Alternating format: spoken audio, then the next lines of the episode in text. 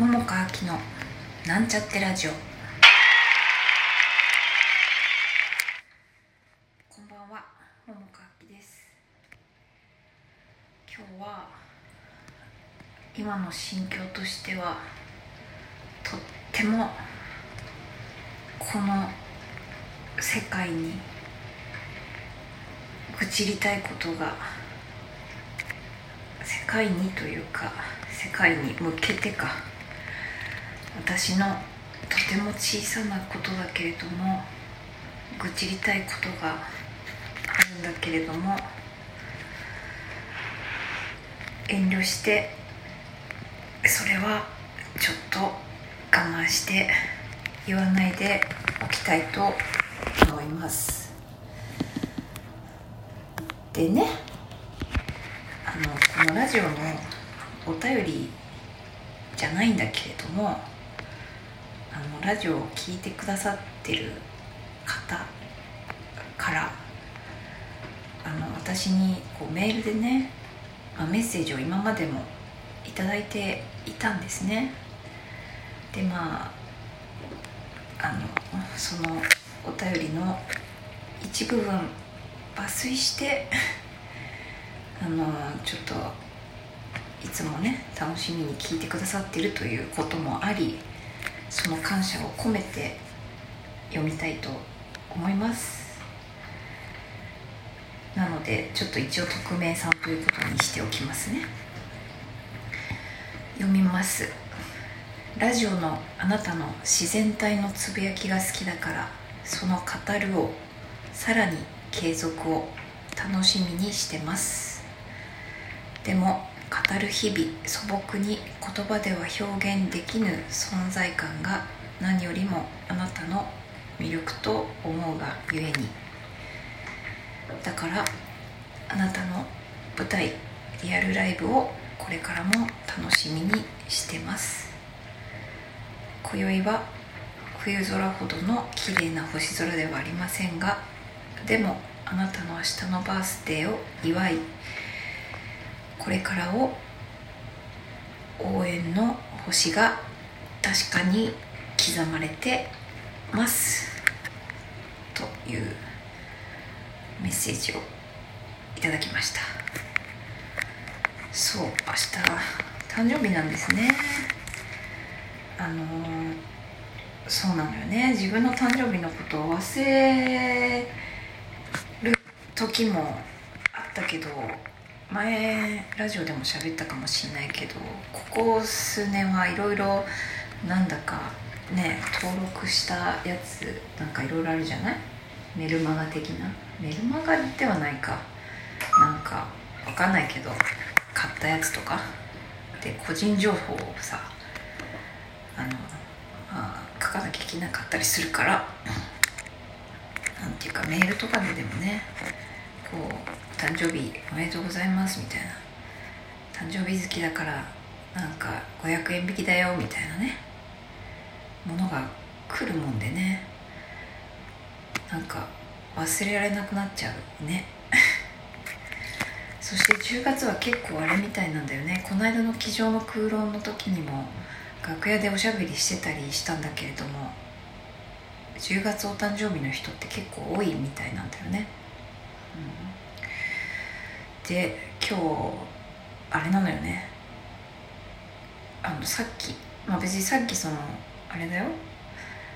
あの愚痴りたいことがあるイコールそのさっきって今から喋ることがイコールなわけじゃないんだけれども、まあ、お母さんからね電話がかかってきてうん何ヶ月ぶりかな数ヶ月ぶりぐらいに喋ったんだよね。でちょうど私あのその誕生日とか全く関係なくてここ1週間ぐらいの間にあそういえばあの元気にしてるかしらみたいななんか電話しようかなってたまたま思ってて。そしたらなんか元気みたいな感じで電話かかってきてまあちょびっとお話をしましたよ、うん、いろいろ大変みたいなんだよねやっぱりね。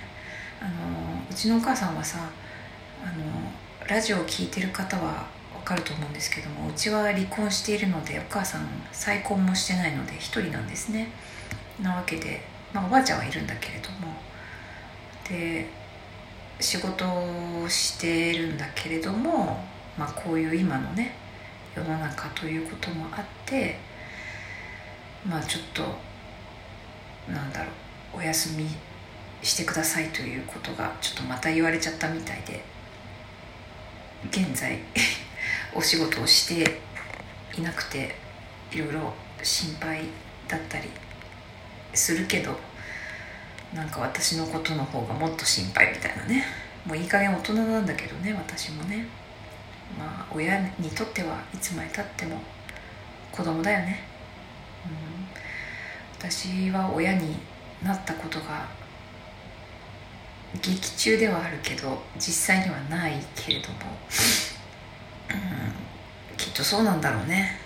たとえ5060になっても自分にとっては子供はいつまでも子供なんだろうね。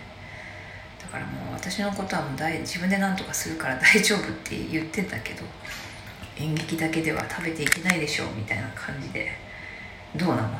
大丈夫なの？みたいな風に心配をされてまあでもなんとかなるよとか言ってええー、とか言って言ってたけれども。そしてまあ明日お誕生日でしょっつってあのちょこっとだけどねなんか現金の方が送るっつってもね何がいいか分かんないしみたいなで。そんな感じであのお誕生日お祝いを送るよみたいな。送金するよみたいなねことを言われて、まあ、ありがたく、うん、ありがとうっつっていただくことにしました。うんなんか年を重ねるごとにねむしろお誕生日はあの産んでくれたお母さんありがとうの日なんじゃないかと私は思っていてね。まあでもまあどっちもどっちなのかな。生まれてきてくれてありがとうっていうのもあるんだろうしね。うん。なんか不思議だよね。お誕生日ってね。まあ一応1年に1回ということで。まあそんな日が明日なんですね。でまあいっか。明日のことは明日喋ろっか。明日は1個だけ予定があるんですね。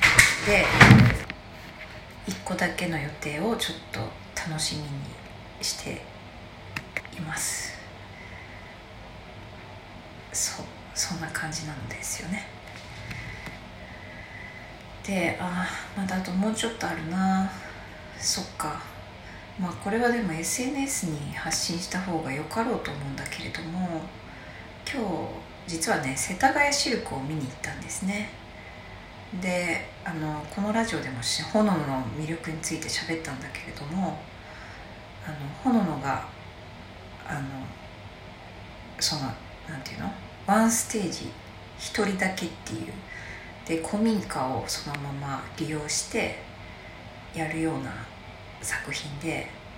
であとなんか出演者はねあの炎の以外にも一応いたんだけれどもなんか最初は炎のとなんか他にいるかもみたいな感じでだからなんかどんな感じかなあと古民家を利用してっていうのもあってさ。でまあ興味深かったので見に行ってあのなんだろう。面白かったよ。うん。ななんていうのかな。面白かったのこれちょっとざっくりだから何がっていうのをもうちょっと言った方がいいと思うんだけれどもうーんまあそうだよね。1回につき1人だけのお客さんでしかも自分がその古民家の中をまあ指示されたところに順番に部屋に入っていくっていう感じのものでね。でなんか最初はねちょっとなんなんかねなんて言うんだろう。どぎまぎした？ところがある。いや本当受付も何もないからさ。自分が勝手に入ってってみたいな。指示されてる紙を見ながらみたいな。感じで。だからちょっとアトラクションみたいな感じかな、うん、でも最後の方はもうこれちょっとネタバレになっちゃうからこれから予約してる人は聞かないでほしいんだけどあの最後の方はねもう炎が出てきてある種演劇みたいな感じになっていて、うん、でそう。あんまり言わない方がいいよね、うん、でも面白かったよ、うん、なんか後味が良い感じっていうのかな、うん、少しなんだろうな。うん。まああそうだな。そうだね。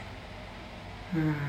なんか少しこうほっこりっていうのかな。なんて言うんだろう。なんかそんな感じ？ちょっともうざっくりするよね。でしかも残りの時間がさ短いからちょっとちょっと気が焦っちゃう感じがあってゆっくり喋れないんだけど。まあそんな感じ。まだチケットあるのかどうかわかんない。そのワンステにつき1人だけだからね。そう。でももし興味ある方いたらまあ約40分ぐらいかな。私が時計見て始まってから終わって見たのが40分ぐらいだからうん多分40分ぐらいで見れちゃう感じなんだけれどうん。まあなんかうんそうね。あもう時間ないや。ちょっとすごい中途半端になったけど。